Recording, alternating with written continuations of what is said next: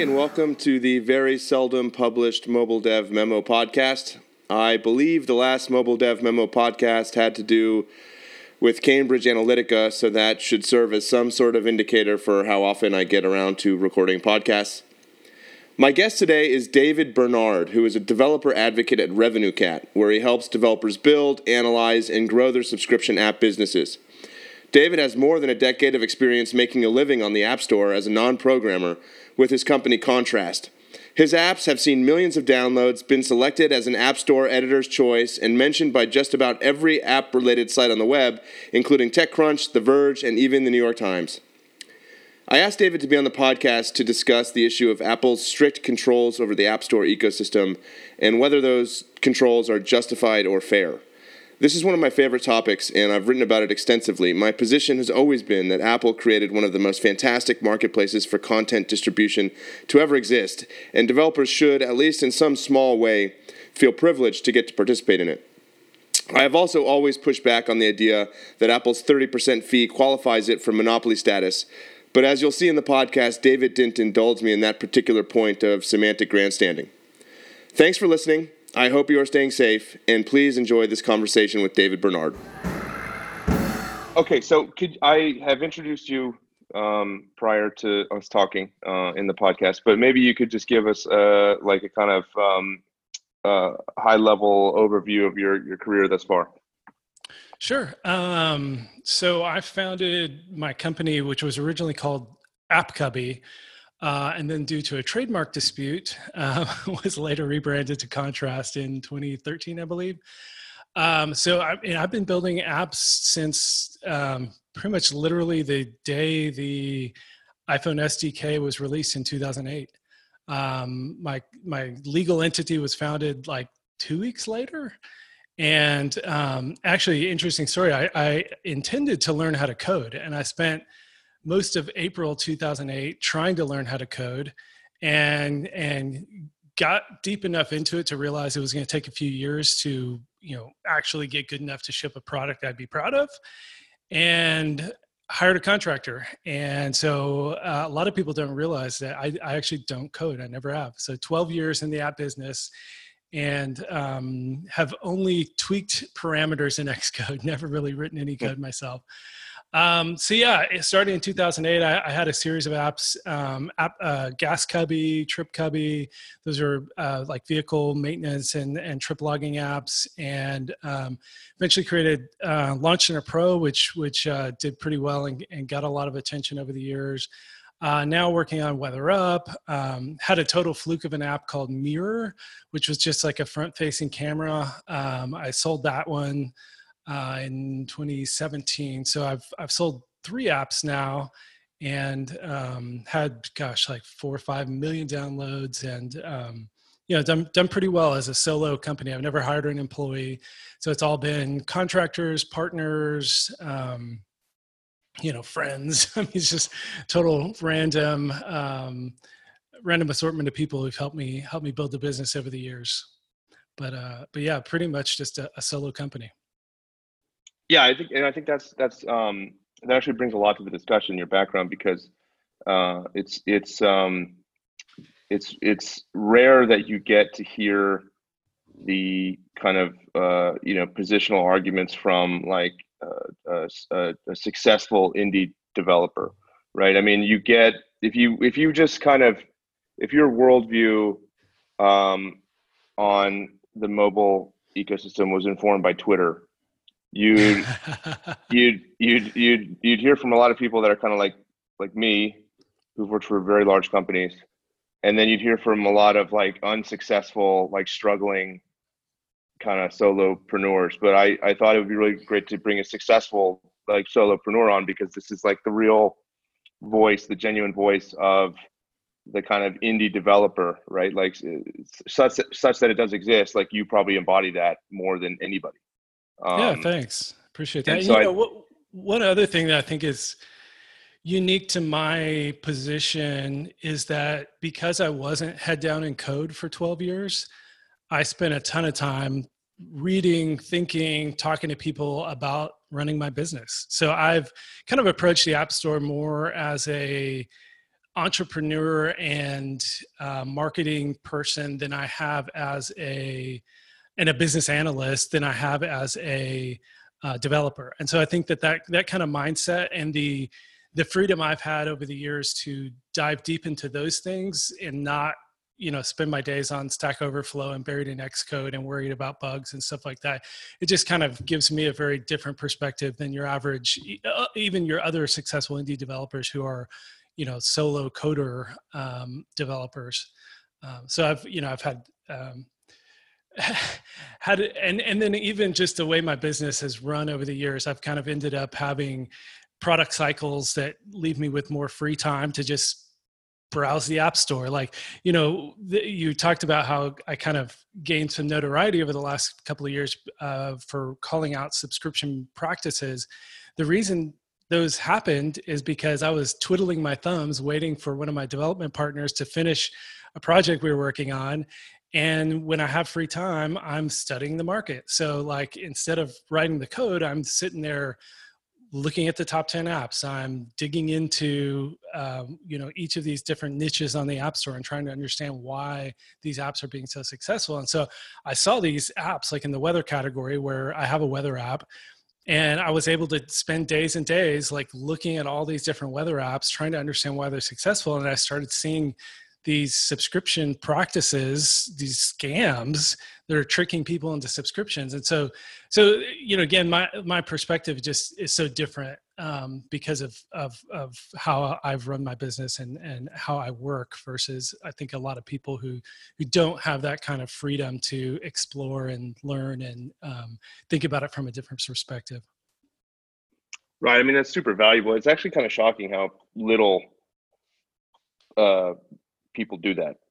Yeah. You know, everyone's always so kind of tunnel visioned into their own product. Um, and that even at big companies where they have they have the resources to do that, but you just you just get very you, you people get like very much um, uh, they, they erect sort of echo chambers around themselves and they, they don't just kind of survey um, you know the things that are happening even in their own categories um, games games i think most people are generally aware um, but in a lot, especially for a lot of the like just utility apps, um, you know, pe- people kind of have very very limited um, kind of context about what's happening in that space.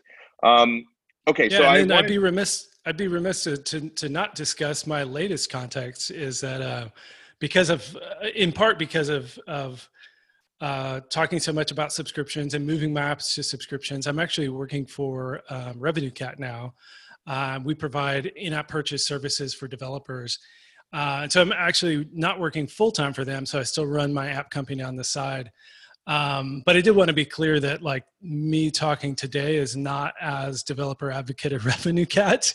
It's a much more interesting conversation if I can be David, independent developer. Um, but working at RevenueCat definitely gives me um, some interesting perspective as well because I've gotten to uh, work with my colleagues to uh, look at our data, which RevenueCat now processes over $200 million a year in in-app subscriptions. Um, we're just growing like crazy uh, and provide a really great service and are working actually right now uh, with some really big companies who, you know, you've heard of uh, that I can't say we're working with yet, but uh, hopefully, hopefully in the not too distant future, we'll, we'll uh, be able to talk more about all the different companies we're working with. But anyway, so that that gives me a whole different perspective as well. So I've been working for RevenueCat for uh, seven months now, and um, talking to all different kinds of subscription app developers, and um, and then continuing to work on my own subscription apps. So I've uh, yeah, I've kind of got got all different angles covered. It's it's uh, it, definitely a unique position in the industry. Right, and I think that's um, yeah. I mean, and that's and that's why I thought it would be great to have this conversation uh, because what I wanted to talk about was um, Apple. Is I wanted to talk about Apple and their um, their walled garden, right? So Apple uh, is very restrictive uh, in the way it operates the App Store. I mean, all all I've I've I've been kind, right? But I I I you know, I, you can't argue that it, they're restrictive, right? They just are. I think where I yeah. where I've pushed back.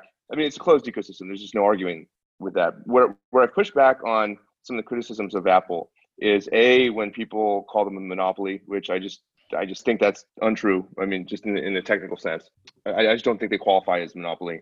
Uh, I don't think they fit the definition. And then also on um, whether they are doing something with that restrictiveness that is fundamentally anti-developer, right? So those are those are kind of the two areas that I push back on. And so I think you know I wanted to have the discussion kind of um, framed in that way, like where I, I, I my my general sense, and I can just kind of lay it out up front, is that no one really is entitled to what Apple has given them, which is a platform, it's a marketplace that reaches close to a billion people now. I mean, there's just close to a billion iPhones in circulation.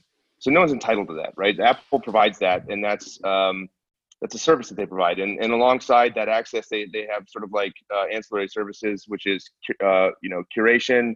Um, you know they they provide uh, content, editorial content. Uh, they provide a payments processor, which makes it really easy to to to use the IAP uh, to to uh, um, to, to facilitate IAPs. Now, of course, that's the only one they provide, right? And that's the kind of the crux of the issue. But they provide something, and and, and no one's really entitled to that. Um, and so that's kind of one of my positions. And then the, the part about the monopoly we can get into later, but I just don't think they qualify as a monopoly. I think you know if if you sort of like, and this this is um uh, this is semantics, right? But I think uh, they don't sort of qualify under the sort of definition of a monopoly um, as a monopoly. So that that's kind of my position. Um, but uh, I'm not agree. About the I mean, I, I, I, agree with the terminology, and so so like where where we can kind of start discussing things is that I would say they're not a monopoly. Or I mean, I'm not a lawyer, so I wouldn't. I'm not going to argue the monopoly. Um, you know, from a legal standpoint. But what I will argue is that I think they have and they exercise monopoly like powers and the way they wield those powers ultimately harms consumers. So I do think that there is ultimately some anti-consumer, anti-competitive ramifications of their policies even if they aren't specifically monopoly because of their monopoly like powers. And so that's where we can start getting into some of your question some of the the notes you had for the talk and and um, and the specifics of it.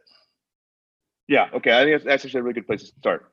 Um, and so i think then then i would kind of the question i would pose to you is okay apple they um, they have a closed ecosystem um, they have terms that you know uh, might be deemed unfriendly to developers, right? They have they have they have terms that dictate a lot about how a developer can interface with users via the App Store, right?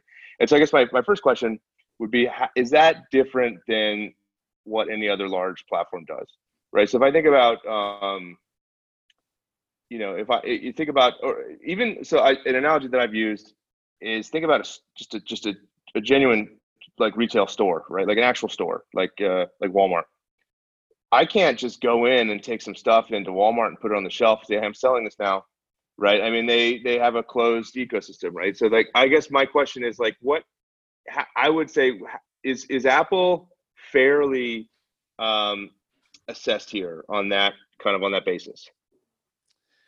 You know, it's funny that you used Walmart as your very first example because that that that is in my notes of a perfect example to use. And so here's here's the problem with that analogy is that with Walmart, you do have some towns where that's the only place you can go to shop.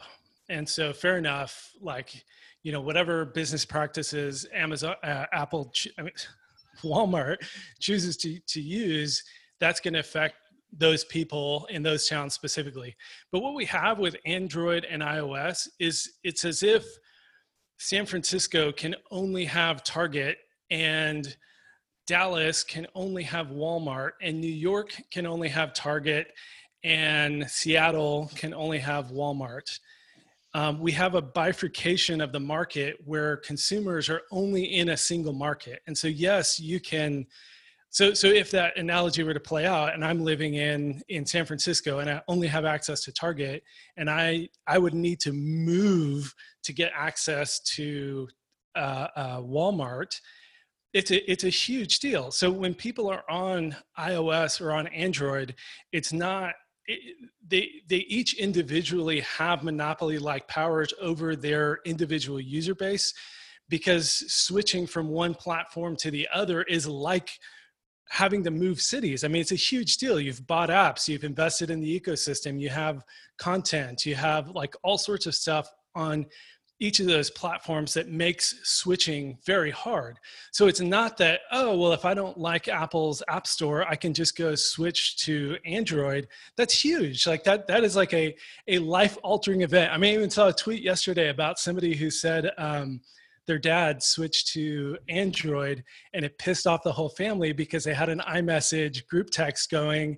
And like it, it is a like smartphones are such a fundamental part of our modern lives with i mean everything from the mapping utilities to email to i mean we don't even use it as a phone hardly but for text messaging and facebook and twitter and like i mean just all of these things are such a fundamental part of of what we do now and so much of that is tied up in in apps and content and other things so that switching platforms is is akin to having to move cities to be able to access that other market. So I, I, I don't think, and that, that's where I think a lot of people, and, and even, I mean, if it, if, if there is, which seems likely, antitrust um, action from governments in the future, I think you're going to see arguments along these lines is that you need to treat iOS as its own ecosystem. And you can't say well oh people can just switch to android because it's it like that's that's a huge consumer burden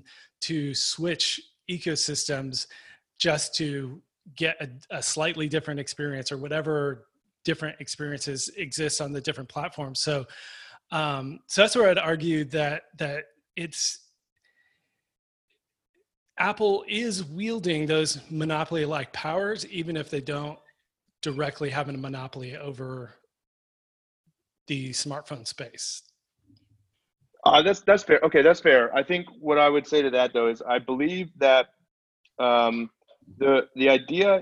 So there's you, you have to kind of approach this problem from two angles, right? Because there's there's really like sort of three participants in this system, right? There's the consumer and there's Apple and they have a relationship, and there's the consumer and the developer and they have a relationship. And so I don't think I, I've never heard the argument be made from the consumer perspective that the 30% platform fee um, is uh, is abusive uh, or is like exploitative, right? Because I don't think consumers really feel that. Because um, I don't think for the majority of apps, like these these goods that are being sold via IAP, they're they're digital, right? And so there's no marginal cost of production. It doesn't cost me anything to produce an IAP that I sell you. And so I think the consumers, like if even if you reduce that 30% fee, those IAP prices wouldn't decrease because they're they're being priced at the optimal level to to generate max revenue, right? So I think I've never heard a consumer say, "Hey, that thirty percent fee is exploitative," or um, even even just sort of like damages my experience. I've heard it from the developer side saying, "Hey, well, look, I'm stuck in your platform. I have nowhere else. I can't go within iOS. I can't uh, choose a different payment method. I can't avoid the thirty percent tax. It's uh, I either I either sell IAPs on I on on uh, I either I either accept the thirty percent uh, fee, platform fee on iOS with any IAPs that my app generates, or I don't sell on iOS. And so therefore, um, that's abusive. My argument would be that for a developer, switching to Android only is is totally inconsequential. I mean, and it's sorry, it's, it's not it's it's it's consequential, um, uh, but but it's it's it's like a tick of a box. It's it's it's almost trivial in terms of the amount of effort, right? I just take a if I'm a game developer, I take the box in Unity, say no more i no more iOS. I'm only going Android. So I think my point has always been from the developer's perspective, there is no switching cost per se to go between to publish between iOS and, and Android in terms of in terms of what it what it costs them in terms of the upfront um, effort. Now, of course, then you lose access to you know the uh, you know in, in in some verticals the most lucrative like 30% of the market, which would damage you. But in, in order to just switch to say I'm no longer iOS, I'm going to I'm going to, to Android. All all it, it's there's zero effort. Yeah, but I mean, you you you just stated perfectly why it's a problem for consumers. Is that if a developer chooses to go Android only or iOS only, they lose a huge swath of the market. So I'm actually, interestingly enough, iOS only. So I don't publish on Android at all. And I do that because I like Apple's platform because they provide great tools. Testing is easier. Like there's so many things as a small indie developer that Apple does make easier for me. Um, and and so man, there's just there's so much to talk about. So I mean, first of all, I don't, I don't, especially as a small indie, I don't actually begrudge Apple the 30% specifically. Um, you know, with the millions of dollars I've made on the App Store over the last 12 years, I've paid Apple hundreds of thousands. I, I, I forgot, I haven't done the math in a while, but it's probably close to a million dollars um, in, in their 30% that they've taken off the top. Um, and I don't begrudge them that money in that I do see a ton of value in what they've provided for me as a developer. Um, but we're talking about like the broader ecosystem and the ways it harms consumers. And that's where I think that even if a consumer is not going to say that 30% harms me or Apple's restrictedness harms me, what you're not taking into account is is is the, the, the businesses that can't be built because of the restrictiveness and because of the 30%. Um, the harm to businesses that have been built, um, Spotify, you know, Netflix pulled out of the of App Store and app purchases. Um, and it's a terrible user experience when you go to the app and they can't even allow you to sign to create an account because creating an account would let you go to the Netflix um, site and on the netflix site you can pay separately and apple has these arbitrary restrictions that you can't even put a link to netflix.com inside the netflix app if the netflix app does not have in-app purchases. And so there's there's a, a certain amount of arbitrariness in in the way Apple is running these things and in the restrictions that I do think ultimately causes consumer harm. Do I think that all in-app purchases should be allowed to be, um, you know, done via Apple Pay or via um, a third-party credit card processor? No, I actually think Apple is entitled to charge developers a certain fee, but I think that Apple has overstep their bounds time and time again. So for example, like Kindle, the ebooks, like Apple has nothing to do with the production of that content with the the authors the writers. Like this is just digital content that happens to be on an iphone. And to force customers to jump through all the hoops you have to do to get a to like you just want to go to the kindle app and get a new book but you can't. You got to jump out they got to go out to the website and there's just this arbitrariness that ultimately harms consumers with businesses like kindle and spotify where and netflix where they're now having to push people outside of the app store because their margins are thin enough. Like and you were t- talking earlier about margins. Yeah you know um, king and these supercell and these big gaming companies those marginal costs look really different than spotify than netflix than you know these content apps. Um, so you know there, there's so many different categories and so many different types of content and uh, services on the app store that it's hard to kind of bucket them all together. And so where i'll push back is not on Apple should not charge 30% at all, or, you know, Apple should allow all developers to charge via Apple Pay or whatever third party processor. But I think there's categories of apps where that makes sense. And I think Apple has overstepped its bounds such that they're inviting governmental regulation uh, because of this restrictiveness. And and so now so so far we've just talked about the apps that exist that I think are harmed and that ultimately harms consumers. But then there's a whole class of apps that just don't exist because of this restrictiveness. So, app review specifically, I mean, it's hard to fully understand app review if you're not a developer.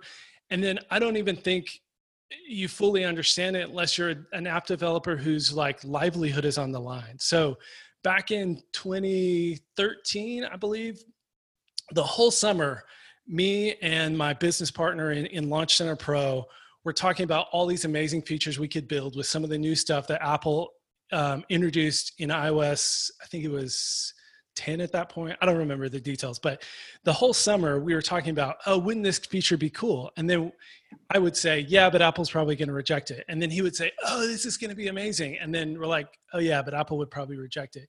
And there's like a there's a, a psychology there to what you even think of building, what you even experiment with, what you even try because of how restrictive they are. And it's not just that they're restrictive, it's that you have to actually build it and take a massive risk and then pray and hope that they actually approve it.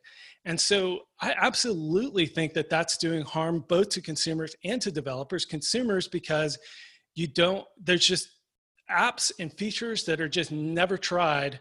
There's whole businesses that aren't even attempted because people are scared of Apple rejecting the app. And then you have features and enhancement to apps and other things that are never tried because developers are scared of the restrictions. And then you have businesses whose margins are so thin that Apple's 30% cut, even if they're not deserving in that specific instance, which I, would argue in the case of like ebooks and Netflix, 30% is very heavy handed. But so you have whole businesses that can't ever even launch an app because of the way Apple restricts you to using in-app purchases inside the app. So you can't grow and build on this whole this platform because of that. And then then we get back to some of our like monopoly or not monopoly discussions in that even though iOS is only 50ish market 50ish percent market share in the US, it heavily dominates the more spendy consumers in the US and so if you're going to build a business, you want access to to the best con- customers and that's part of why i'm ios only. And a lot of people launch on ios before they launch on android is that is that apple has that has a monopoly on a lot of those better consumers in the US. And so if you want access to them, you have to go through Apple's App Store. And if you go through the App Store, you have to play by all these rules, including the 30%, including app review, including all the other restrictions that they place. And so ultimately, yeah, I absolutely think it does consumer harm, even if you can't point to. I mean, I think I've already pointed to a few specific examples, uh, both in user experience and businesses who've had to change their practices and other stuff. But then there's a whole other side of like just things that aren't being built and features that aren't being released that, that we'll just never even be able to quantify. Yeah, I think the point um, about um, about margins is a good one. Like, so I think that that's that's a good place to dig in, right? Because I think if you think about, so Apple already does um, exempt a pretty big class of apps from the 30% tax, right? So like Uber, right? You don't well, pay physical goods, yeah, but right. that's physical, yeah, physical physical goods, right? So, they, so, they, so basically, their their position has been, hey, if this actually costs money to fulfill, we won't take a cut, right? Uber rides, hey, we're not we're not going to intervene there. You could just charge. You can you can collect people's credit card info. Uh, Grubhub, you know, whatever. Um, we're not we're not going to intervene. We won't take a thirty percent cut. So I think my sense is because uh, part of the impetus for me wanting to have this this uh, conversation was the article I wrote um, two weeks ago about uh, Amazon um, basically getting uh, the ability to sidestep um, iTunes payments uh, with Amazon Prime on iOS, right? So now people can buy if they if they um, are a new user and they're just signing up for Prime on iOS, they download the Prime app on their iPhone they they're setting up a new account. They can input their credit card info directly and they can start um, they can start buying uh, uh, videos and they'll they'll be paying amazon directly and, and apple won't be taking a cut my sense is that what apple is doing is they're sort of like broadening the definition of that exempted class maybe to, to going to going from what it is currently which is hey if, if you're fulfilling a physical product or if there's a cost incurred in the fulfillment of this product that we're facilitating, this transaction we're facilitating, we won't take a cut.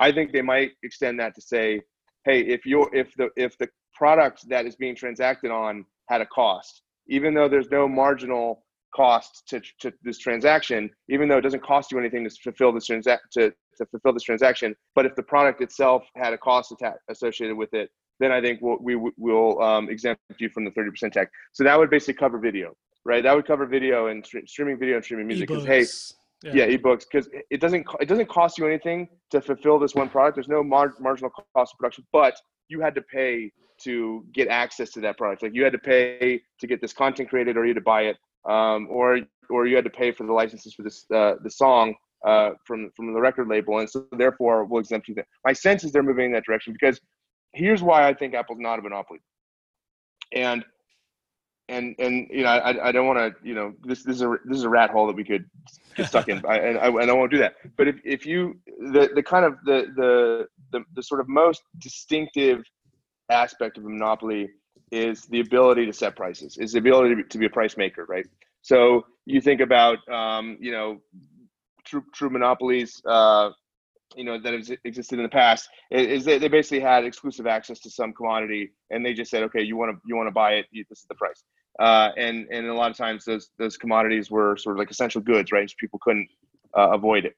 Um, a good example here is is the, the cable company in, in austin. There's just one right? So if you want to get cable you just gotta you gotta buy from them and and but, but that price- exactly goes to my earlier point is that like the app store if you're on ios so you said if you're in Austin and there was one cable company and that was your only choice, that's a monopoly. Well, so and and and you're talking about essential goods like the iPhone and and Android are like essential goods in our lives. And once you pick a platform and start investing in that platform, it's like you live in Austin and there's only one place to get your cable. When you're when you live in the iOS ecosystem, there's only one place to get apps. And and that follows all of Apple's rules. Right, but but exactly, but Apple's not a price maker, right? I, I, Apple doesn't like the freemium uh, model yet. Everything trended towards freemium, right? I think Apple uh, Apple is a price taker. Apple in in in in I think one example of that is um, when Apple went. Why did Apple decrease the second year subscription intake? Right. Um, I think they were afraid of losing developers. If if if there's there's in if they didn't do that right? And i think they, they want and first of all they wanted to they wanted to sort of incentivize people to do subscriptions because they don't like the freemium model. They don't like iap purchases.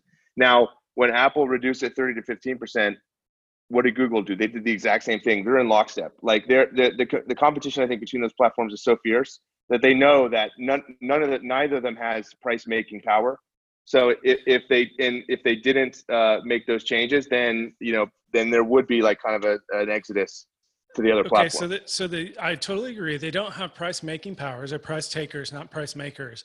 So that's from a consumer standpoint. So consumer harm. Are consumers harmed because of Apple's policies inflating price? No, I totally agree with you on that. I don't think that that app store prices are inflated. I think developers do have a ton of control. Although, I mean, this is a whole nother rat rabbit hole, but um, the, the shape of the app store and the way apple runs the market does incentivize certain things and disincentivize other things. Like back in the early days of the app store because it was completely sorted on volume a lower price product would shoot up the charts and the charts gave you exposure and that exposure was really valuable. And so you were incentivized to have a lower price. So there are certain incentives that are created by the shape and the structures of the app store. Um, I totally lost my train of thought. um, because I man that that's a rabbit hole I love to go down. right. but but not for not for today. So um so Apple's a price taker, not a price maker. I don't think that consumers are being harmed uh, by inflated prices, but I think developers are being harmed by having to jump through those hoops and and and and and again, I don't and I'm not going to argue that every single hoop is bad. Like i actually like the walled garden. I think it's it's a boon for consumers. I think the the security that it presents to consumers and the ease of downloading i mean back in the day when you're downloading an app from some shady website like apple has created a lot of value and consumer confidence in the app store and i, I do absolutely think they deserve to get paid for that. But what i'm what, what i would argue is that while apple's not a price maker they do consumer harm by uh, controlling the developers as strongly as they do. So, um, so it, and and that's where like uh, existing um, case law on monopolies is such a is such a hard thing to apply to this modern form of business that has never existed before you know it's not like physical goods where every physical good has a cost it, it, like you said there are it, it, there's just totally different dynamics at play when you have um, um, zero incremental cost goods than if you had goods that actually cost. And so, I, I and and to like jump back to your earlier points, um, I think you're right. And I hope that Apple does move further and further in this direction of recognizing that that not all goods are zero incremental cost. And if they can better delineate which goods those are, I think that would be great for the ecosystem because it would allow companies like Spotify and the next Spotify, who can't even launch on iOS because of these rules, it would empower them to actually build a business on the platform, which they can't. They can't even build a business now. Um, and then the other thing I wanted to bring up, just to, to kind of close out some of your other points, is that um, I also wonder. So there's there there's a few details on the Amazon thing that that haven't gotten as much attention. I think you did mention it in your article, but part of the agreement between Apple and Amazon was that Amazon now lets you subscribe to Prime in the app through in-app purchase and you know we we might not, not ever know unless there's like a, a court case that documents get revealed and stuff but you know, so Apple may have given them a really sweet deal on that. Maybe they're only charging 5%, maybe it's 10% or whatever. Like surely they have a an individual agreement and Apple is not getting the full 30% on Amazon Prime memberships that are purchased in the App Store, but surely they're getting something. And what I think is really interesting about that specific deal and what it points to in the future is that if you look at how they divvied things up, it wasn't just um, is this an incremental cost or is it have some fixed costs associated with it? It was who earned the business. And so when somebody already has a prime account they already have an established relationship with amazon they already have their credit card associated with amazon amazon has clearly earned that business and all apple is doing is providing the platform for amazon to deliver goods and services that have already been earned through a direct relationship with the customer when somebody downloads an amazon app on the iphone and the ease of purchasing on the iphone versus going to the website and entering your credit card and everything else, Apple does, and th- this is where I think Apple does earn a lot of the 30%. Like when you have a single place to enter and update your credit card, and you have you can buy things just by looking at your phone and double tapping on the power button Apple creates a ton of value in the in the ease of purchase mechanism for the App Store, and that's why I think even if I, I don't think Apple should, I don't think Apple, I don't think a government should or could mandate Apple to do this. But even if they completely opened it up to where you can just charge for anything in any way you feel like, I think a, most people would still use in-app purchase because entering your credit card is such a huge um, uh, a, a huge step in the funnel that would lose so many customers that uh, that otherwise would just you know double tap and use their face to purchase. So apple's created a ton of value in making that super easy for consumers. And so what's interesting about the amazon and apple deal is that in some ways it delineates on what things apple has helped make easier in making in-app purchase easier and what business amazon already earned by establishing those previous relationships with customers. So I don't think that's the crux of the deal. I think you're you're probably more spot on that they're they're kind of bending more on the um, you know incremental cost of goods but i think that's an interesting side to the story as well is just kind of like what where is apple rent seeking and where are they really delivering value? And and part of the problem is with the way things are now we don't know because you can't compete right? So like how many developers really would abandon in-app purchases if apple opened it up? We don't know because they didn't open it up. And i think what what like again i would still argue tons of people would use in-app purchase because apple has created value by making that so easy and so I hope in the future it's a combination of both, as that Apple loosens up in the areas that they're not the ones creating the value. And then and sure, you know, for me as a as a subscription app developer building productivity apps, you know, they create a tremendous amount of value in making it really easy for people to purchase, in maintaining those credit cards, in consistent billing and all those things. And so I don't begrudge them the the fees to enable all of that. Yeah, I think um, the interesting thing there, I mean, if you think about Amazon and maybe why they did this deal, and Jeff Gruber covered this in his blog. So this is I'm just kind of stealing his idea here. As I think this this isn't my original thought, but um, you know, a- Amazon, where don't they have Prime coverage, right? I mean, it's got to be some fairly small sliver of the sort of total potential market for them left. Especially on iOS, being the more uh, affluent consumers generally. Right, exactly. So for them, you know, it's this is like okay, well, if this helps us bring in, you know, some number of incremental users, fine, we'll give them we'll give them the cut. Now, I do believe that they got a, a sweetheart deal, um, and this this is this was kind of flagged as a, as a specific program that existed uh, that that predated the Amazon deal with a couple other video producers, and it was uh, it it is um, uh, the, the, it's it, the context is just video content, right? So it wasn't like a broader program covering lots of other types of content. But I think if you think about the other companies that that have similar profiles to Amazon, which is okay, we have a, we have a huge user base, we have like sort of deep uh, connection, direct connections to our our customers, and we operate cross-platform. It's like, well, okay, Apple's just one part of the surface area of our company and or like of our of our the operating surface area of our company.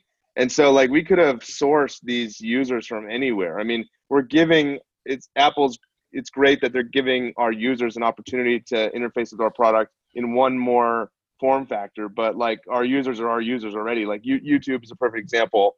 Netflix um, you know spotify and what those companies all have in common is that they are already sidestepping uh, apps, uh, iTunes payment process, right? And YouTube even went so far a few months ago they they canceled everybody's account who was who had a subscription via iTunes and said, no, you cannot. You can not only do not only are we strongly encouraging you to to pay outside of iTunes, but we're forcing you to do that. So my sense is that like Apple's hand might get just forced here at some point yep. because, and I made the point in the article that these other companies um, yeah, Apple is Apple used maybe at one point Apple was the way that they interface with these companies' products or the the majority way, but now like there's just that that matrix that I presented of content producers and platform operators. Not only does Apple have to play nice because they now have their own sort of content that they want to be consumed elsewhere outside of just the um, iOS ecosystem, but also like these other companies could just say, look, I mean, I this I can get this person on desktop, I can get them on smart TV like I don't necessarily like, you know yeah it's I have to be on mobile but I'll make I'm I'm okay to make the user experience just kind of crappy on mobile for the purpose of getting them to not subscribe there um, because I can I know I can reach them in all these other places and I can acquire them in all these other places right? So it just it just does it does kind of categorize the um, developer base on app and on mobile in general but on app on iOS um, into people who are dependent on iOS for discovery, right? People who are just well, I'm a mobile only company and I have to I have I rely 100% on Apple um, for access to these users. And then these like sort of cross platform companies who are like, yeah, okay, mobile is a super important part of our business. It's probably the majority, but we can acquire users anywhere and we'll find a way to get them to pay. Like we'll find a way, even if the even if the user experience on on mobile is gonna be kind of it's gonna be suboptimal. We'll find a way to get them to pay. So you kind of have to um, um, you know give us a little uh, leeway here. My sense is that that's what that's probably what's going to happen. Do you, do you think that this eventually goes to maybe not zero, but like there's just like continuous decrease in Apple's take rate? I think for content, yes. I think they've signaled pretty strongly that it's not going to be that way for other apps and services. Um, to to to piggyback on that conversation, though, um, I mean, YouTube's flex in that situation just blew my mind. Like, I mean, that that is ultimate market power flex. Like, you have consumers subscribe to your service, like the the holy grail of recurring revenue, and you cancel millions of subscriptions just to flex that market power against one of your top rivals. Like, that blew my mind when that happened um, and and more power to them to like you know i think it's important for companies like that to stand up to apple here's the here's a problem and here's where i think that we do ultimately see a massive amount of consumer harm that that that goes underreported because there's no way to quantify it it's what companies aren't being built because of this so YouTube, YouTube, Netflix, um, you know, all these ones, Spotify, the ones we are talking about, have the market power to to run these lower margin businesses on these platforms um, without taking platform payments because they have that market power. So, what businesses are not being created? And, and you could say, oh, well, it's a privilege to work on these platforms, but and that's where I think you can get back to like the utility argument. You know, smartphones are now the prominent um, computing platform of our time. Like, you know, billions of smartphones in active use and you know far dwarfing computers. I mean pretty much every uh, human being every adult human on the planet and now a lot of teenagers and kids too have a smartphone. So they're they are the dominant computing platform of our time and the only way to build a business on those platforms is to go through these two gatekeepers. And we haven't talked a lot about Google, and I don't work on Android, so I don't have a ton of insight there. But they have a ton of restrictions too, and they're they're actually similar to Apple, from what I hear, cracking down more and more on pushing apps towards in-app purchases for certain types of apps and other things. Um, well, but they still do have the outlet like um, Epic did, you can sideload apps. And so there is at least some like competing forces in the ability to sideload apps and take payment the, whatever way you want. Um, but anyway, so the point I was trying to get at was that like there there are companies not being created that that could thrive building on the prominent predominant computing platform of our time that can't be created due to a combination of margins and restrictiveness on the on the platforms. And that's that's consumer harm that we'll never be able to know or quantify. And you know we'll see in a decade if if governmental regulations change things and we see whole new forms of businesses coming out. Like you would have never thought like uber would not have existed if it weren't for the the the mobile platforms. Like it, it wasn't a thing that you like called this new service like you would a taxi. It was a thing because it was an app on your phone. Now uber got around the the 30% because of the rules. And again the arbitrary rules that apple sets on what is and what isn't allowed to be a direct credit card payment and so like what businesses are just not able to even ever be dreamt of because of the margins and restrictiveness and and i think that's doing a ton of consumer harm but we just can't ever know mm. um, okay so last question which i think is is something that um, you know almost never comes up in in these in these twitter feuds that i uh, that i that i find myself um, uh, engaging in, which is okay. So Apple, get, you you get something. You get something in exchange for being in, in, on. You know, you get something as in a published App Store app. You get discovery. You get you know the editorial. Um, you get the the payments uh, processing. Um, you get a lot of anti-fraud stuff. And what I would say about the Epic stuff is like when when they did side they did launch uh, Fortnite with the standalone launcher, or they did they did release Fortnite on Google Play with the stand. Uh, uh, sorry, when Epic released Fortnite on Android with the standalone launcher, there was a ton of fraud because people were you know there's a ton of people that just said oh you know like they started you know b- building websites like here's a Fortnite download and it was uh it was spyware and stuff.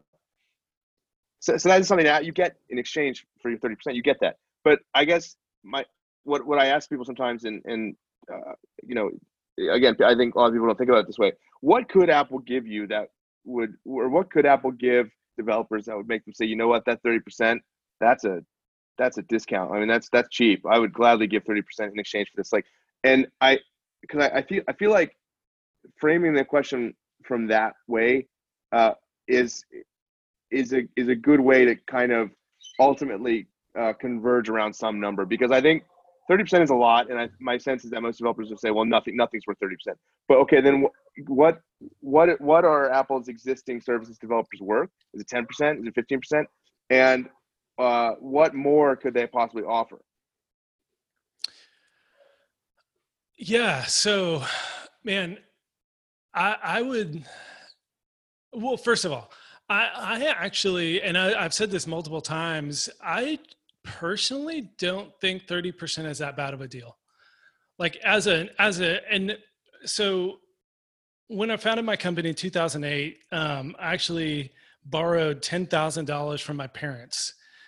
And when I and I actually presented like a really detailed, like six page business plan and went through all the the discussions with my dad and then my uncle and aunt actually uh, pitched in 10,000 as well. Um, which by the way just you know i'm incredibly fortunate to have family who believed in me and and did that. And i actually paid them both back completely with interest um, and then bought them both out eventually. Um, so i'm really proud of that as well. But anyway so so when i was going through that business plan with my dad i, I remember so specifically he he's he comes from a commercial real estate background and and retail and everything else. And he it it clicked with him instantly wait a minute Apple's going to handle processing, taxes, credit cards, all they're going to host your application. They're going to, you know, put it live on the storefront and they're only going to take 30%. I mean, this was back in 2008, so you know, things have changed and developers forget how hard those things were. But even yeah. my dad who, you know, has never, you know, been in tech or whatever, it blew his mind and 30% seemed like an incredible deal. And and honestly, to this day, um, I think that 30% is justified for most apps. And that's where I think we probably agree on a lot of things. And I would love to see Apple reduce it. I mean, 20% would, you know, be a huge boon to a lot of developers, especially smaller ones like me. Um, but I actually, I don't think people even fully realize how much Apple really does. And other companies have made aspects of this easier and easier over time. So yes, Stripe does credit card processing and they only charge 5% but they're not hosting your app. They're not providing discovery. They're not reviewing your app. So it's like when when when people are like and i stripe probably isn't even five do you know what stripe is? Is it five percent three percent something like that? I don't know. Yeah it's somewhere in that range. And i hear people saying oh i could just use stripe. Well stripe isn't like paying taxes to different governments. I mean they handle some of this but like like it is so easy as a developer to just upload my app and make money.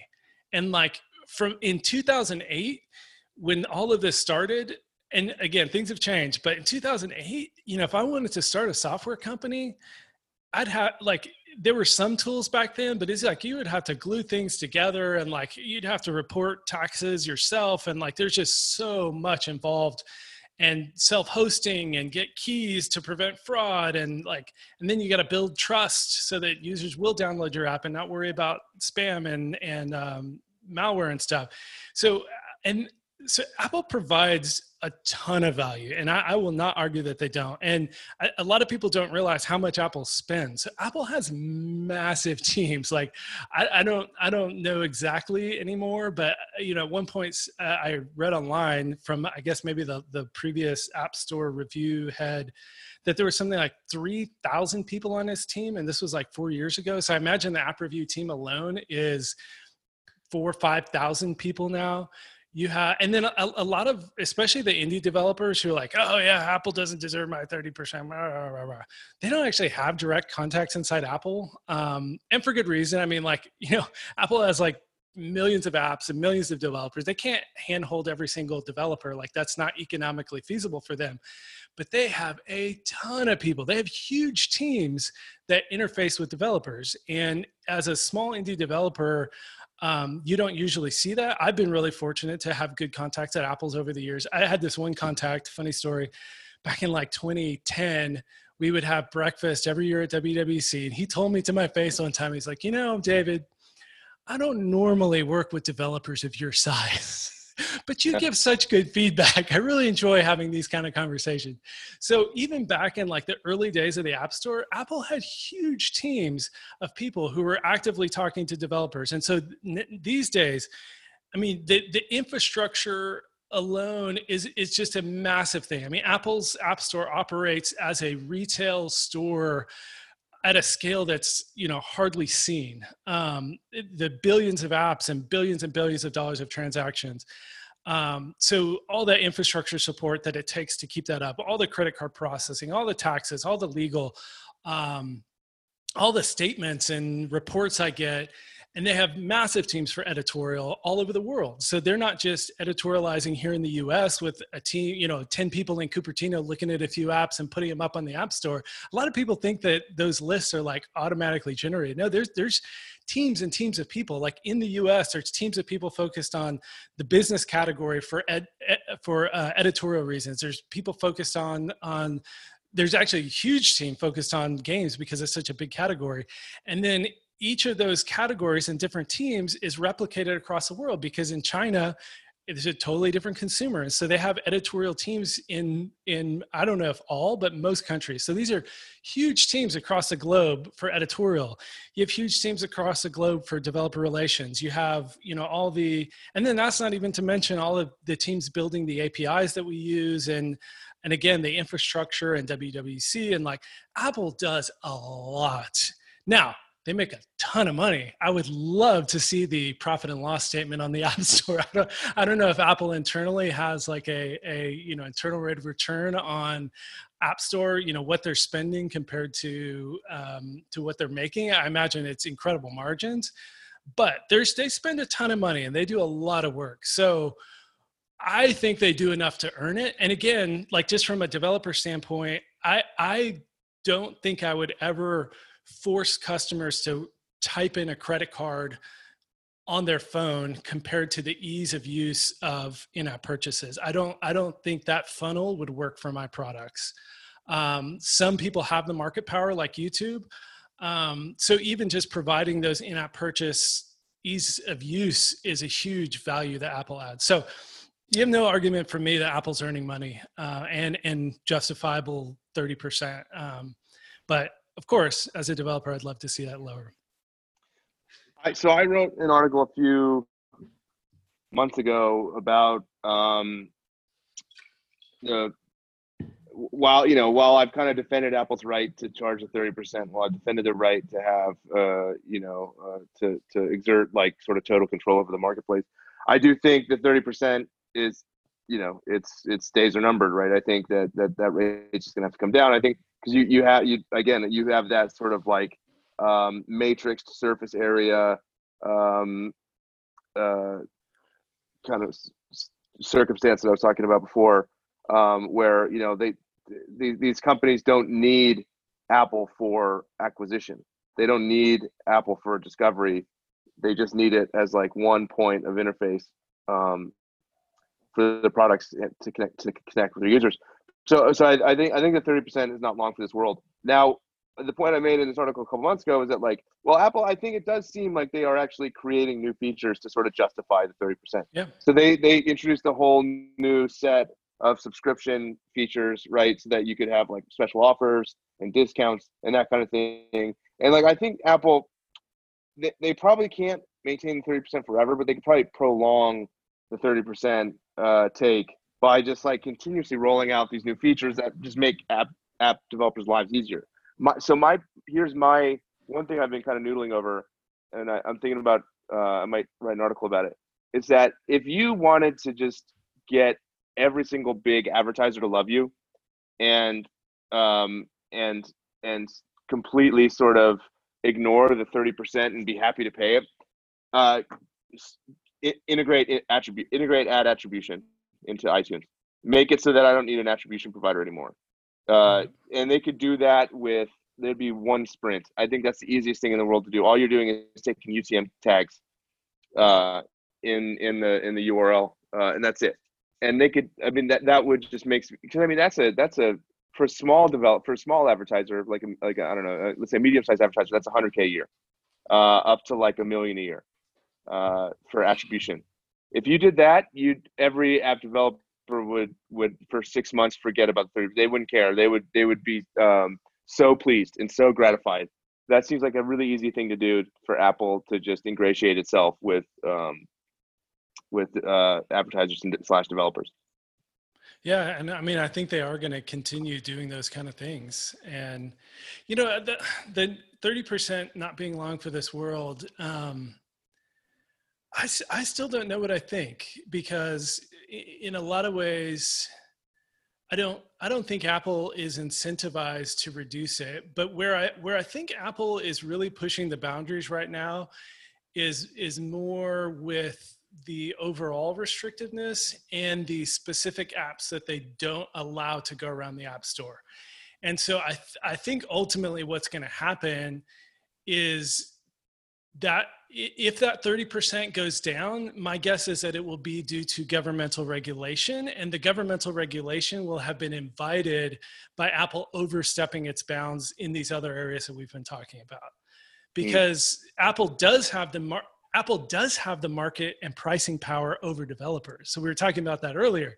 They don't have price making um, powers for consumers. Developers do ultimately set prices, but they have price making power over developers. And that doesn't that doesn't change. And so they they have no direct incentive. We're a captive audience. We are that person living in austin with a single cable provider because you have to access ios people uh, uh, users if you want to build a a, a modern digital business. I mean, very few businesses these days, a consumer facing business is going to survive or thrive as a web only business as a as a safari app as a or as a just a, a desktop web app. Like hmm. consumer facing products are mobile. So apple absolutely has price making power over us as developers and they flex that. And i and that's where yeah i don't i don't see apple willingly.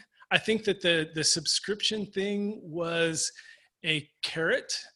And so it was willing in the sense of we we we want to incentivize this new business model that aligns with our business objectives long term of this services revenue narrative. And we think that um, incentivizing retention you know multi-year retention is a good thing. So so they they they did incentivize with that carrot but i don't i don't see how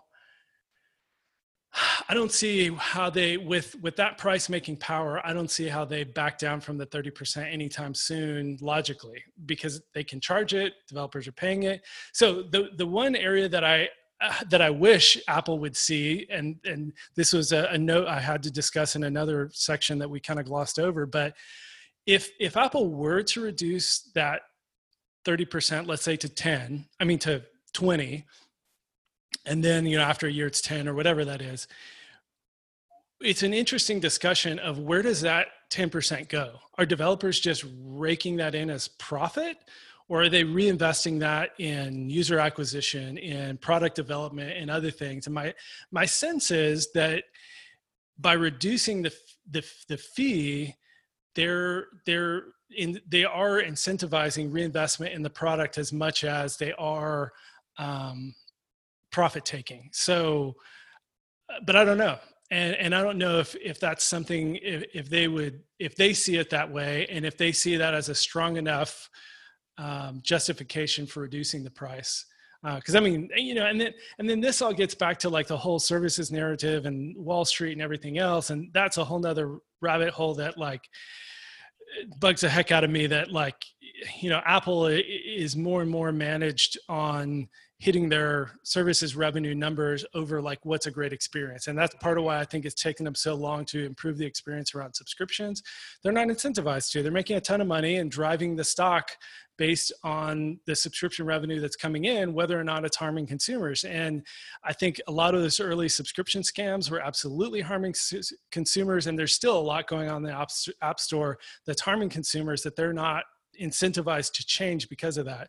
Um, so, anyways, that's a whole different tangent, but um, but yeah, it, it's interesting to think like what dynamics of the market would change if they dropped to 20%. I think it would enable some businesses who are more um, margin constrained to operate on the mobile platforms. Um, and then I, I, think that you would see more product investment and you'd see some profit taking. So, um, so it's like, you know, how much of that mix is enough justification for Apple to do it? And, and I don't see it happening anytime soon if it's not forced by government. Well, I mean, that's, that's a really interesting point. I mean, I think if, if you reduce the take from 30 to 20, you know, I just get I, I just got one seventh more revenue. So you're talking about a 14% bump in my LTV. I think everyone that is all the advertisers would just basically increase their bids by 14%. They'd say, hey, we just got 14% more to play with in our bids, so let's av- let's spend 14% more on ads. Um, and then you know the advertising companies would love it, and I, you'd probably just you'd probably just uh, you'd probably just that money would probably just stay in the ecosystem anyway. Right. Um, yeah. So maybe it'd be better so for everybody. Apple would it would just be a it'd be a transfer of wealth from Apple to Google and Facebook, right? yeah, yeah, exactly. Um, hey, David, thank you so much for joining me today. Where can people um, find you on Twitter? Where can they? Where can they? How can they reach you? Uh, how can they get in touch with you? Um, so yeah, Twitter is probably the best place. Um, Dr Barnard um, on Twitter. Um, and then, so I have my apps, Launch Center Pro and Weather Up are the two apps I'm, I'm focused on right now. Um, and you can find those at contrast.co. Um, and then RevenueCat. So I'm developer advocate at RevenueCat. If you have a subscription app uh, and want to chat about this kind of stuff, I actually do office hours every week. Um, so you can get in touch with me on, on Twitter uh, and we can chat subscription apps. And um, yeah,